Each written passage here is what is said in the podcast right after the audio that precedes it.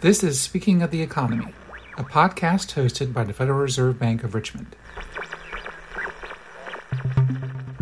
In each episode, we'll hear firsthand from the Richmond Fed's economists and other experts about the issues they're exploring, from access to credit, to workforce development, to regional differences in economic outcomes.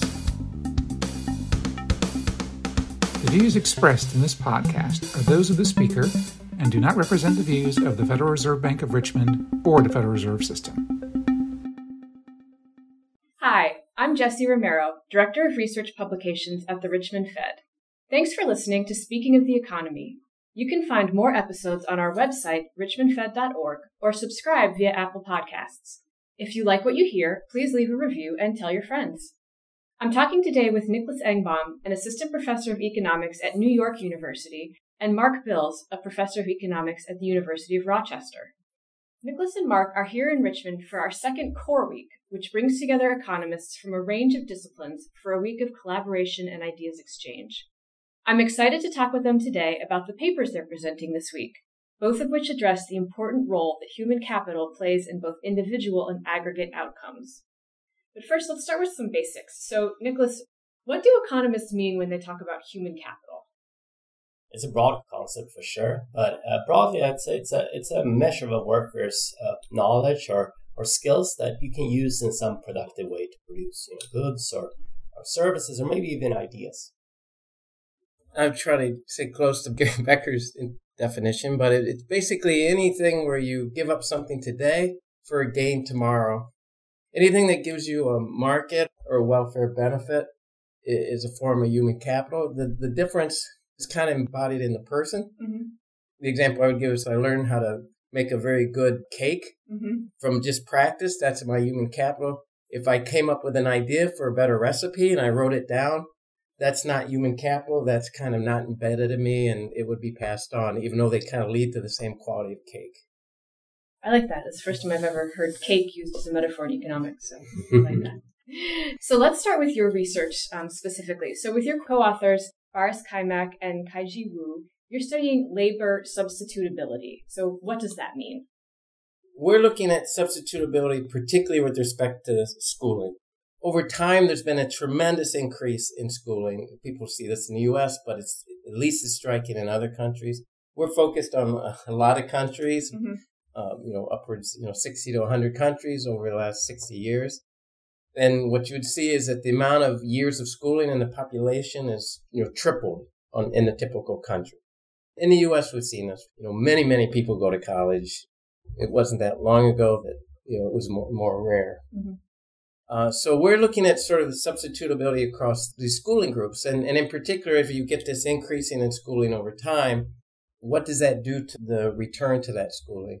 Does it tend to drive it down? Uh, you know, because I get more and more of a certain uh, type of education group, and and so they're like, you know, crowding each other out, and so does that lower the return on schooling?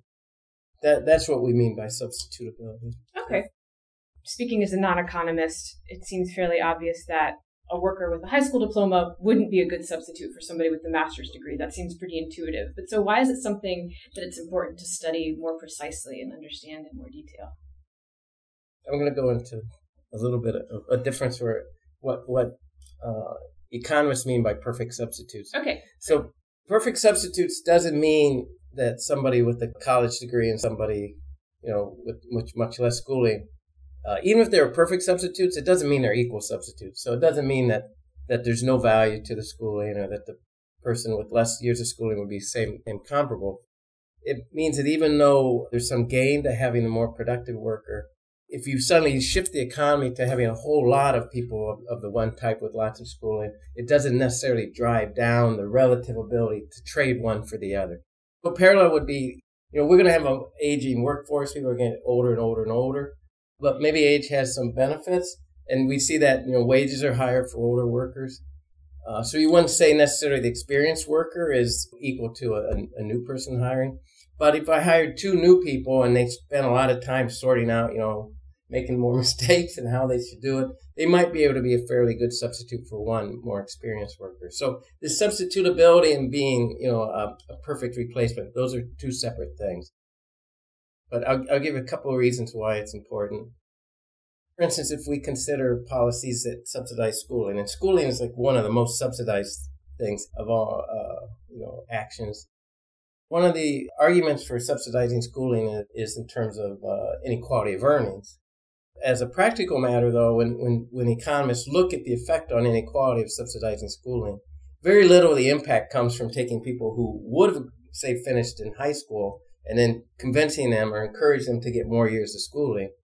In some sense, they're going to get higher wages, but they're going to get wages later. There's still a trade off for that person. Most of the action is, is more people get, say, go to college, the return on schooling falls, and that's what leads to the greater equality. That's the argument which is often made. I mean, otherwise, you look at a lot of the college subsidies, and they're really upper middle class transfers to, mm-hmm. a, to a large degree. Right? Well, yeah, that's so that's often like a, a, justification. But if the schooling is relatively good substitutes, then there's more and more people going to schooling, and it won't really have such a big effect on the relative wages of people with more or less schooling. Another example which comes up often when we talk about immigration, should we have more selective immigration like in Canada where you bring in more of a threshold in terms of skills and assets to come in? The argument is, well, this affects workers in the, say, the U.S. who would be, you know, less skilled if we bring in less skilled immigrants. That's all completely dictated by how strong the substitutability is. Our particular emphasis is on looking across countries. Mm-hmm. Um, but but I think that's I'll, I'll just leave it at that. Okay, great. Well, that's a great segue to my next question, which is um, we won't get into the the technical details of your paper, but we will have a link on the show page for for listeners who are interested in them. But as I understood it, the upshot is that you and your co-authors find a much higher degree of substitutability than has been found in previous research. And so then, how does that affect our understanding of of what's driving these cross country differences? When we look across countries, per capita incomes are 30, 40 times high in richest countries as poorest countries. And the long question has been, could poor countries catch up by investing more? Uh, in particular, is there such a high return on schooling? So that's led to a, a lot of work trying to say how important are differences in human capital in rich and poor countries. Uh, if you do sort of a quick calculation and say, well, in rich countries, people have six or seven more years of schooling, what's the benefit when we look at the market in terms of what somebody who gets 12 years of schooling versus six years of schooling? It's sizable. Suppose it doubles your earnings. Doubles your earnings is a big number, but relative to a factor of 35, it's very small. So mm-hmm. that leads to the, the, conclusion that it must be other factors, uh, not schooling or school quality that matters. But key in that assumption is that it's just more years of schooling in rich countries so what people have argued very soundly is that maybe the quality of schooling is much higher in, in rich countries. So it's not so much the years of schooling, but the quality of the schooling. The problem with that argument is that the market returns don't look higher in rich countries than in poor countries. So to justify why the quality is so much higher, then I have to have that they're very poor substitutes. So schooling is much better in rich countries, but there's already so many schooling people that the return is low, so I don't realize how, how much higher the quality okay. is. Okay. So, what implications do you think your findings might have for policies to, say, address inequality either across or within countries? So, I would just go back to what I was talking about before. Uh, if I think about subsidizing schooling, I think it suggests that there'll be some effect. We're not arguing that these schooling groups are perfect substitutes. Right. So I, I just put our numbers in, in context. So if you look at the U.S., uh, over the last 40, 50 years. Huge increase in schooling. If you use sort of numbers that people have often used in the literature, if there had been nothing else that happened and just had this big increase in schooling, then the return on going to college would have gone from being like 40 or 50% to like minus 20% or minus 30%. So it's very extreme in, in that sense. Our numbers say, you know, if there hadn't been these other factors changing, which drove up the demand for schooling, just the extra people going to college would have probably driven the return down from like 50% to 20% or 25 so it's it's not like we're saying they're perfect substitutes mm-hmm. but it, it, does matter it's very key for talking about any policy that affects schooling and what does that imply for inequality because if I subsidize schooling and I drive down the return, I indirectly help the people with less schooling. That's directly related to this. So the, the higher the substitutability, the less effective would that policy be. And then again, if it's saying uh, I don't have to worry so much about if we get a, a set of immigrants, say, who are less skilled. Mm-hmm. It's not going to move things so much. Great, thank you. So, Nicholas, um, the research that you're presenting this week also looks at cross country differences, but you're looking at a, a different driver, and that's job to job fluidity, or kind of how readily workers can move from job to job. So, how does this fluidity kind of compare or vary across countries? Uh, kind of before this study, we didn't know all that much about this particular form of mobility, job to job mobility, even though from the US context, so in a cross country sense, but in the US context, we've kind of known from a long literature that this is a very important source of life cycle careers. Kind of workers move over time toward better jobs, and it's, a, it's an important driver of wage gains for workers, etc. In my study, I collect data from a set of developed countries I find large differences across countries in the rates at which workers switch employer mm-hmm. from one to another. It turns out that these patterns are also correlated in the way you maybe would expect it based on the US evidence we have. So, in a country where people do switch a lot, uh, employers, uh, you also see steeper wage growth over the life cycle, kind of consistent with the narrative we have from the US. Okay. Um, it sounds like the US does tend to be more fluid. Yeah, so that's for sure. I mean, there is a lot of dispersion across countries. There are other countries that are similarly fluid as the US, like mm-hmm. the U- UK, for instance, but also some countries in Europe.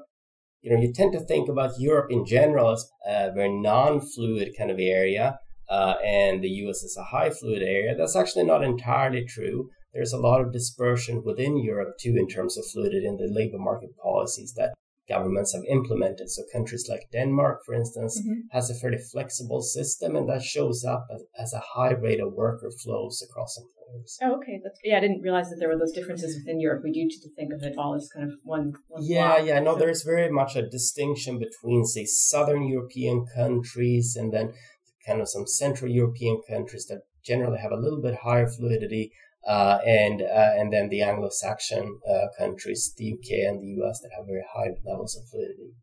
So, is the U.S. job market is it more fluid than it used to be? Right? I think you hear a lot of people say like, yeah. "Oh, they're you know, yeah. long gone are the days when you could work for the same company your whole career." But you know, how accurate was that yeah. characterization, and has it changed? No, you know, that's a very interesting question. I think it's uh, it's a debated question. If you ask a layman, they often tend to say what you said now that fluidity is higher now. These lifetime jobs were more prevalent in the past.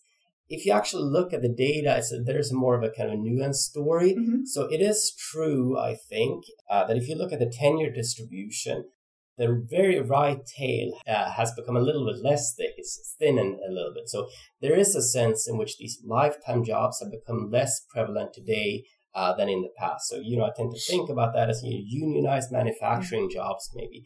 But that's there's very few workers that actually hold those type of jobs. Even 30 years ago, that was not that common. Okay. Again, for the average worker, it actually looks like measures of job to job mobility have gone down in the US. People switch employer less now than 30 years ago. Wow, that is definitely not what I would have expected, or certainly, yeah, it's not the narrative you hear. So you one of the things you find is that greater fluidity is associated with greater wage increases. So what's the mechanism there? Right. So the idea is that you know, by switching employer, that's a way for you to effectively kind of boost the return on your skills. You move to an employer that maybe values your skills more. Mm-hmm. So in some sense, by switching more, you drive up the price on your skills over time in the labor market. Now, if you endogenize skill accumulation on the job, then you could see how that expected a faster return or growth in the return to your skills could also incentivize people to accumulate more skills in the first place. So in my model, uh, higher fluidity is associated with both then a, a steeper growth in the price of skills, but also the underlying quantity of skills.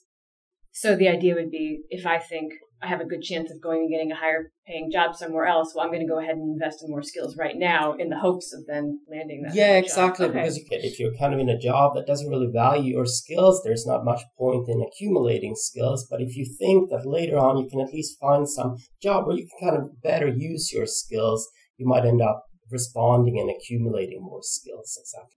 So, are there things that policymakers could or should do to enhance labor market fluidity?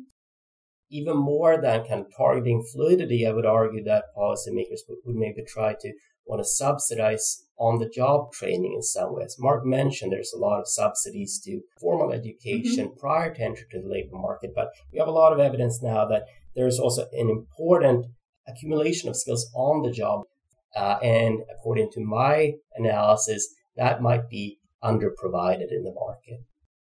So I think both your papers are very relevant in the current environment, right? We're hearing a lot about employers lowering their skill requirements so that they can draw from a larger pool of workers. Um, we actually have an article coming out about that in Econ Focus. We'll have a link on the show page. And then, you know, the quits rate is at record highs, um, which implies that a lot of workers are changing jobs. So do you think that your, your research can help us think about public investment in education, the value of employer-based training kind of in the current environment? And, and Mark, I'll ask you that question first. What I would speak to is to the extent, you know, people are substitutable, uh, it suggests that this can work, can be a successful strategy. I, I think it would be a very big improvement in the U.S. labor market if there was uh, sort of less emphasis of using schooling as a screen. Because uh, there's many jobs, people go to college and they work jobs that aren't really related to mm-hmm. what they mm-hmm. learned in college. And so some of that is, is some skills they learn and, and social skills in college. But I think some of it is a signaling that the market's using, I think, a more fluid labor market where A, firms will take a chance and, and be able to hire people and let them sort of prove themselves. And then B, be able to fire them easily if they don't pan out is just a much better system. I hope that's one of the benefits that comes out of COVID is that we get to a higher fluidity, but also more experimentation in the in the labor market. There's going to be a lot of positions where they're going to say, "Yeah, let's let's just try to you know invest more in the interviewing process and find people who don't necessarily have the years of experience or they don't necessarily have the years of schooling, but they're could very well be extremely successful. And, and people are kind of reaching and trying to push themselves up and be as productive as possible given their certified characteristics in terms of schooling, etc. Totally agree with Mark. My work emphasizes a lot of scope for learning on the job. And if we can get some people that maybe have a little bit lower qualifications on paper into these jobs, there's still a tremendous scope for learning stuff on the job. And, and maybe you just have to get through that gateway and then you can kind of accumulate a lot of the skills you need for that particular job. That's a very encouraging way to think about things. Um, finally, just last question: How are you enjoying Core Week? I think it's been fantastic. I mean, having the same yeah. room with Mark Bill. So, so no, it's, it's been fantastic. Uh, it's, it's, super cool. No, it's fabulous. The bank has a just an array of you know fabulous economists and all the people coming in, and then it's it's set up beautifully with the different activities you know, enough uh, presentations, but enough time to interact outside of the presentations. So it reminds me back when uh, years ago there was the Summer Institute, the NBER would have, and it was like that. There were a few papers you'd go to, but you had time to walk around and go get ice cream and interact with people. And there's no, there hasn't been anything quite like that where you know, where the days got lots of things going on, but not so packed that you can't interact with people. So it's it's been it's been great. Well, I'll take the comparison to NBER is very high praise indeed. You know, but it's it's really our pleasure to have you here. So thank you so much for coming. And thank you so much for, for talking with us. I really enjoyed it. Speaking of the Economy is produced by the Research Department at the Federal Reserve Bank of Richmond. You can subscribe to the podcast on the Apple Podcasts app or download past episodes from our website at richmondfed.org slash speaking of the economy. Want to know more about the issues that the Richmond Fed has been exploring? Check out our Regional Focus, a series of curated web pages that showcase economic research and data, reports and essays, and community engagement endeavors relevant to 5th District communities. Just look for the links on the homepage at richmondfed.org. The intro music for this podcast was composed by Ernest Barbaric, and the sound effect used in the intro was produced by Keith Holzman. The outro music was by Kevin MacLeod. Thanks for listening.